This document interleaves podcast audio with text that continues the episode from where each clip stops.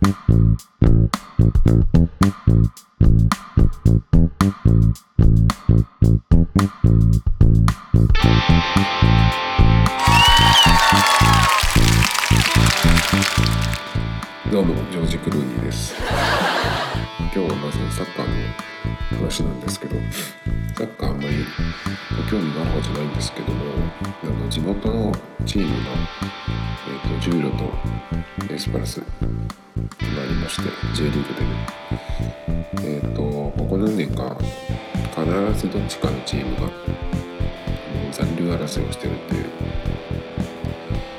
でちょっとね結果だけ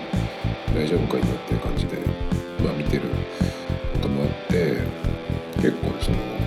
まあ、静岡だけですけど金曜日にスポーツパラダイスっていうそのその地元の、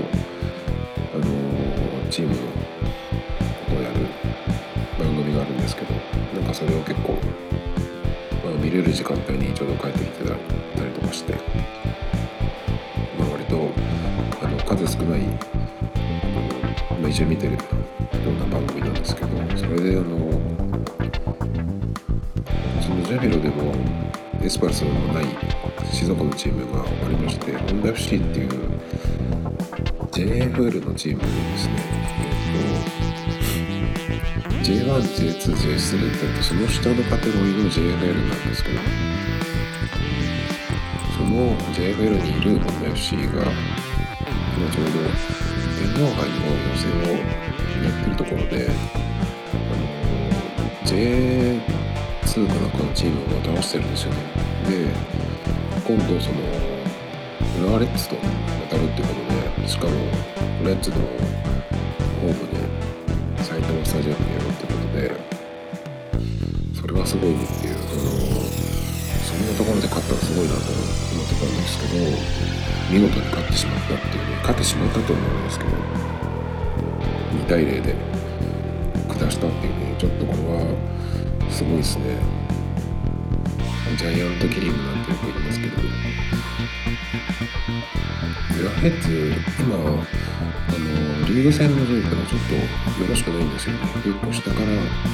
数えた方が早いぐらいのところでどうしたんだろうなと思ったんですけど勝ち点を見るとあの結構拮抗してるっていうんですか。あの勝ち点に差がないんですよね。勝ち点が今、えっと、ラーレッツと同じ勝ち点のチームとかと勝ち点差が3以内のチーム。だから1試合で勝ち点3なのでそれでひっくり返る順位が入れ替わる可能性のあるチームが結構今ね56チームあったんですよ見たら確か。なのでまあ今ちょっと順位があんまり良くないとは言ってもまたちょっとすぐに上に上がる可能性もあるんですけど、まあ、レッツにしては今年はあんまりあの調子良くないのかなっていうシーズンではあるみたいなんですけどなのでまあホンダ FC にとってはチャンスだったんですけどねそれでもねやっぱり勝ったっていうのはすごいですねアウェーでびっくりしましたね。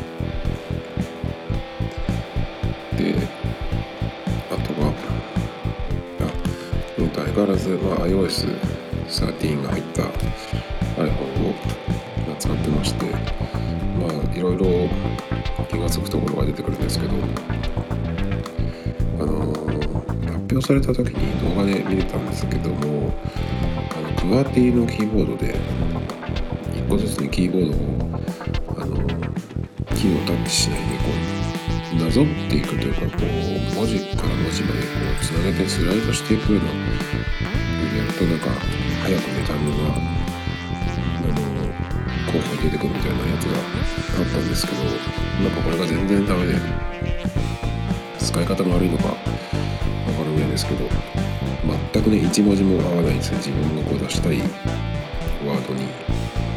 もともとその普段まあ 50, 50年日本語の典型を使ってるのっていうのもあるんですけど僕は手に慣れてないのかなっていうのもあるんですがそれにしたらねちょっと全然違う単語ばっかりの作品が出てきて全く使えなくてちょっと残念でしたねがっかりでしたこれだったらあの両手持ちして2本の親指でバッとやる方が全然早いですね。でキーボード関係でいうとカーソロ移動が結構速くなったというかあのタップするだけで結構その移動が楽にできるようになったっていうのがありますけどもあんまりでも使ってないんですけど結構そのカーソロ移動はキーボード長押ししていくやつをに慣れてきたっていうのもあるんですけどなんかでもそれ最近13になってからあんまりうまくいかないような気がするんですよね。共有メニューがすごい使いやすくなったというかやりやすくなりましたね。エアドロップ使う時もそうだしあの結構メモにあのリンクを飛ばして保存したりとかするんですけどそれも結構そのメニュー自体が、やりやすくなりましたこれ前も言ったかな。共有メニューが出た時に前は全部その横にスクロールして全部見るっていう感じだったんですけどまずそのアプリの候補が一番上に出てそれは横スクロールなんですけどあとは縦スクロールっていうのが、あの分かれたのでこれ結構分かりやすいですね。あとマークアップの時のツールがちょっと変わりましたね。あのマークアップっていうのはあの例えばスクショ撮ってそれに書き込んだりとかする時のあのツールですね。ペンとかあの鉛筆とか蛍光ペンとかが出る。あのツールがちょっと変わりましたできることは多分変わってないと思うんですけど。だいぶあの辺も細かい変更があっていい進行をしてますね。あとは、まあ、これまだ実際にやってないんですけどサファリはサイトごとにその位置情報を許可するとかコンテンツの化をオンにするとかオフにするとかあともうサイトによってはデスクトップ用のサイトがいいとかモバイル用のサイトがいいとかっていうのがあると思うんですけどサイトごとに結構それを設定できるようになったっていうのがねこれはありがたいですねまだやってないんですけどショートカットのオートメーションが入ったっていうことでこれはちょっとやってみたいんですけどね。あ Mac にオートメーターが入った時もそうだったんですけどあと iPhone にも今ショートカットでその自分のそのプログラム的なのをね作れるんですけどなんかうまくいったと思ったら同じようなのを使うともっとできなくなったりとかなかなかこの手のやつはうまく使えなくてちょっと困るんですけどもうちょっとなんか簡単に突貫的に使えるようにしてほしいんですけどなんかその言語がちょっと難しいんですよね。プログラムっぽいやつをそのまま持ってきてでプログラムの言語じゃなくてその言語でやってるのでなんかすごいややこしくて難しいので結局使わなくなっちゃってるっていう感じなんですけどまあ OS の変わったこのタイミングなのでもうもう一回ちょっとやってみようかなと思いますね。あとコントロールセンターから Wi-Fi とか Bluetooth の接続先を変えられるようになったっていうので早速見てみたんですけどあの表示した後に長押しすると候補がバッと出てくるので、まあ、そこで例えばあの別の Wi-Fi につないだりとかってことができるようになったのでこれはすっごいありがたいですね。設定アプリに行かなくてもいいっていうことで結構ね Bluetooth の方なんかも今複数ペアリングして使えるようにする人多いと思うのでたまにちょっとキーボードにつないだりとかするときにそこからねあの確認したりとか、オフしたりできるのですごいちょっとこれはいいですね。で、まあ、今日の本題なんですけど姿勢と、画面のことっていう感じで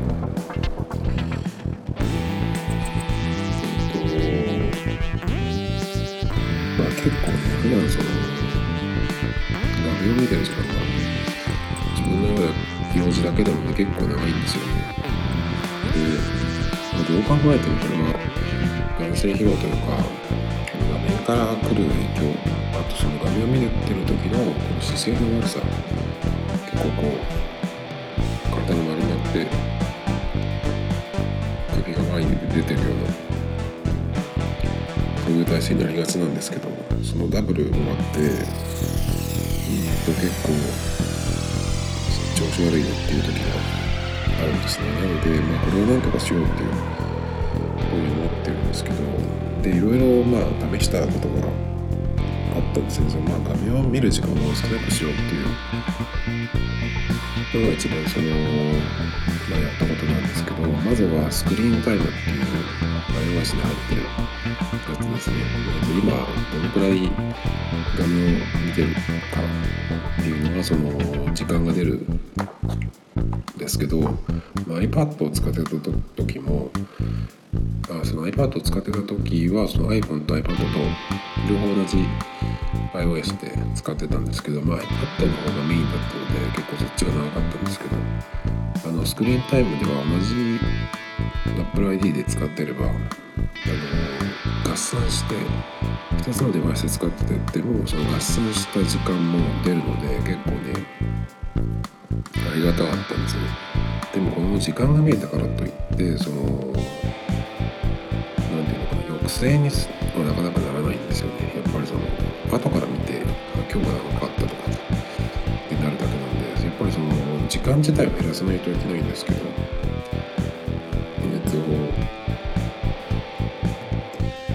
クリーンタイムだけじゃなくて iOS の場合は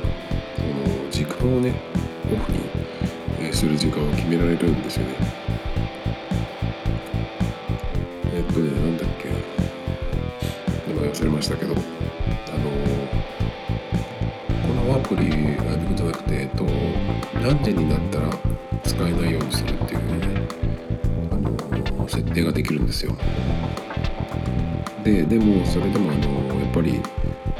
必要なアプリとかはあると思うのでそれはあの例外でねあのいつでも使えるように許可するっていうリストのところに入れておけばあのその時間が来てもあの普通に使えるんですけどそうじゃないやつは何なのかっていうと例えば僕の場合だと10時から朝の7時までは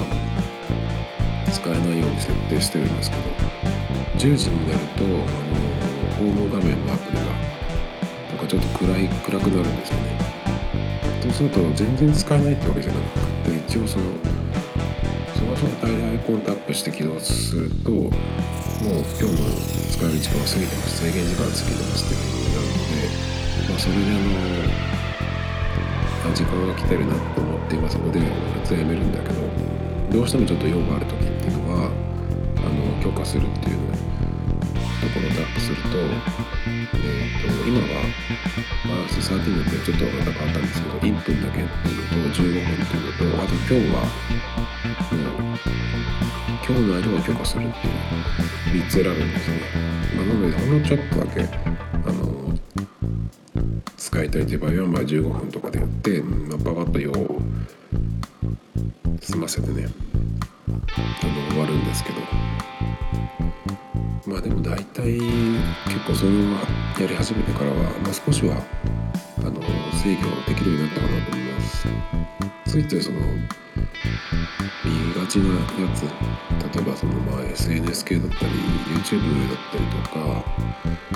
画面を見るっていう時間が長くなるアプリはあの基本的にその時間が来たらオフにするようにしてます。完全にその iPhone を触らないとちょっと厳しいので例えばメモだったりとかあとは LINE はオフにしてるな、まあ、電話とかメールとかはまあなんかあるかもしれない。ので一応オンにしてるんですけどあとはそう画面を見ない代わりに、まあ、音楽とかラジオ系のアプリは24時間いつも使えるようにしてるので画面を見ずに音声だけでちょっとそこだけはね活かしてますけど、まあ、あとはゲーム系はもうやらないようにしてもともとインストールしないようにしてるので、まあ、この間ねちょっとペンギンの島っていうのを言ったんですけど日本結構最近詰まってきちゃったのでそろそろもうやることもなくなってきてるので。なのでまああとはこのポッドキャストを更新するためのアプリとかはガレージバンドとかは残してますけどそれぐらいですかね。してもねやっぱり日中結構使っちゃうとまあまあな時間になっちゃうのでで最近導入したのがポモドーロタイマーなんですよ。ポモドーロアプリとかって、えー、と聞いたことある人もいるかもしれないですがもともとはその仕事とか勉強をその時間をうまく使ってやる時間と休む時間としっかりその分けることで集中するっていうためのそのツールなんですよね。で大体そのポモドーロアプリポモドーロタイマーのアプリをいろいろいくつか試したんですけど大体45分の1セットで45分経ったら5分の休憩で5分の休憩が終わると次の45分1セットっていうふうにやってその45分1セット45分とその5分休憩1セットで、まあ、3セットぐらいになると長い休憩で15分とかっていうふうになるんですけどそれを例えば45分じゃなくて60分にしたりとか短い休憩長い休憩をそれぞれえっ、ー、と自分で設定したりとかっていうのもできるんで結構そういうアプリがあってですね割とそれを使うようにしてますなのでまあ集中して、えー、なんかやるっていうとかあとまあ画面を見る時間がなくなりそうだなっていう時は特にとにかくその画面を見始める前にそのポモドーロタイマーのアプリでを、えー、オンにします。で今使ってるのはいくつか試してたんですけどフラットトマトっていうのが一番良くて僕にとってはね。で、えーと、そのフラットトマトっていうのが、まあ、iPhone で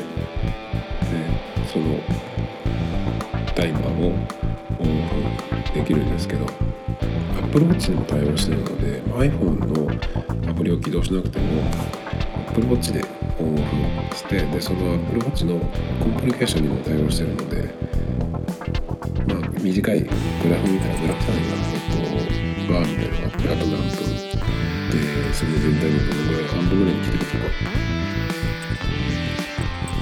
あと時間がちょっととかでそういうのもパッと見れるようになってるので結構このフラットトマトが一番よく使える使ってますね。最近はそのアプローチにも設定して使ってるようになりましたね。なんですけどね最近ちょっとその iPad を壊したことで今まで iPad でやってたことを Mac でね今やってるんですねまあやってるっつっても、まあ、誰もが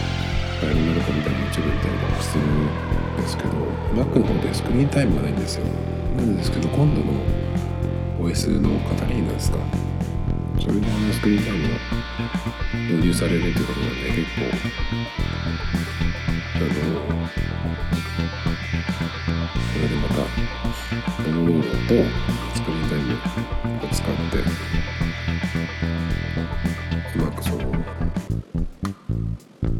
目のストレスをね減らしたいなと思うんですけど。あとは姿勢がねどうしてもねこれは筋トレを強化しようと思ってるんですけどなかなかちょっと、えー、まだできてないですね。結構今のこの Mac が MacBook Air なんですけど画面がねレティナじゃないってことで結構疲れるんですよね。この Mac にしてから明らかにちょっと疲れるようになったなっていう実感があるのであ、本当に Mac を早く買い替えるか、まあ、次の iPad Pro の発売をまあ待ってるんですけど、まあ、出たらそれに変えてそっちをね Mac じゃなくてメインにしようとメインにしようというかメインにするんですけどね。でもどうしてもねあのポッドキャストの編集だけは iOS のガレージバンドではちょっとやりにくいんですよね。なので、まあ、Mac を使うのはその、まあ、曲 BGM 作るのとこのポッドキャストの編集だけなんですけどね、まあ、それでも結構そんなに時間かからないので、まあ、完成平和も起きるほどではないかなと思うので。あともう一個。対策ってわけじゃないんだけどこれは強制的にこうなるんですけど来月から今は YMAX を使ってて無制限で使ってるんですけど来月からはあの LTE だけになるんですねでもあのプランとしては量、えーと、月間の容量無制限のやつなので、まあ、その辺はあんまり変わんないんですけどただそのテザリングが制限があって20ギガなんですね。今はその iMAX の場合は iMAX にそのバックでも iPhone も iPad でも何でもそのつなげられるんですけどこのバックを使うためには Mac で通信するためにはテザリングが必要なんですよね。でこれがその、まあ、20ギガの月間の制限があるっていうとやっぱりそのテザリング自体がちょっと面倒っていうのがあるので前にその10ギガのプランで固定回線がないとこに行ってまあ Mac を使う時はテザリングっていう風にしてたんですけど結構面倒くさかったんですよね。あの繋がったり繋がらなかったりするってこともあって、まあ、Mac と iPhone ってテザリングする時っていうのはあの USB ケーブルで繋ぐのが一番なんですよねやっぱりすごい簡単です。なので、まあ、そのテザリングの面倒くささもあるしその20ギガのえっ、ー、と制限でどのくらいまあ使えるかっていうのをちょっとやってみないとわからないんですけどまあそれでね Mac の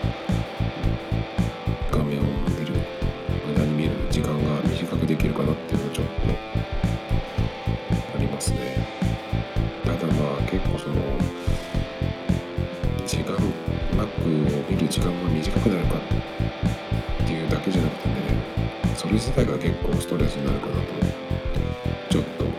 気になってますけどね。やっ20ギガって結構すぐいっちゃうと思うんでで問題はその、ま、画面をね見る時間を、まあ、最小限にできて、まあ、体調もね安定安定というかまあ楽になったとしてはその今までの画面を見てた時間を何やるかっていうところなんですよねその代わりに何やるかそれができないから結局今も、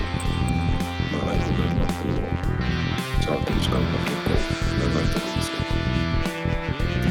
まあそのフライの時間を自分で作るっていうのは結構大事なんで、まあ、何やるかっていうとまあ、通信はしないけどちょっと音楽を作る時間、まあ、結局これはまあ画面見ちゃうんだけどまだ Apple Music をまあ、使ってるので、音楽を聴く時間ラップはねポッドキャストとか、まあ、音声系のメディアを楽しむ時間ですとかあとは筋トレとは英語かなでも英語やるにもやっぱりちょっと画面が必要になるっていう。ぱりまだなかなかちょっとそこがね、えー、何か見つけないとなっていう感じですね。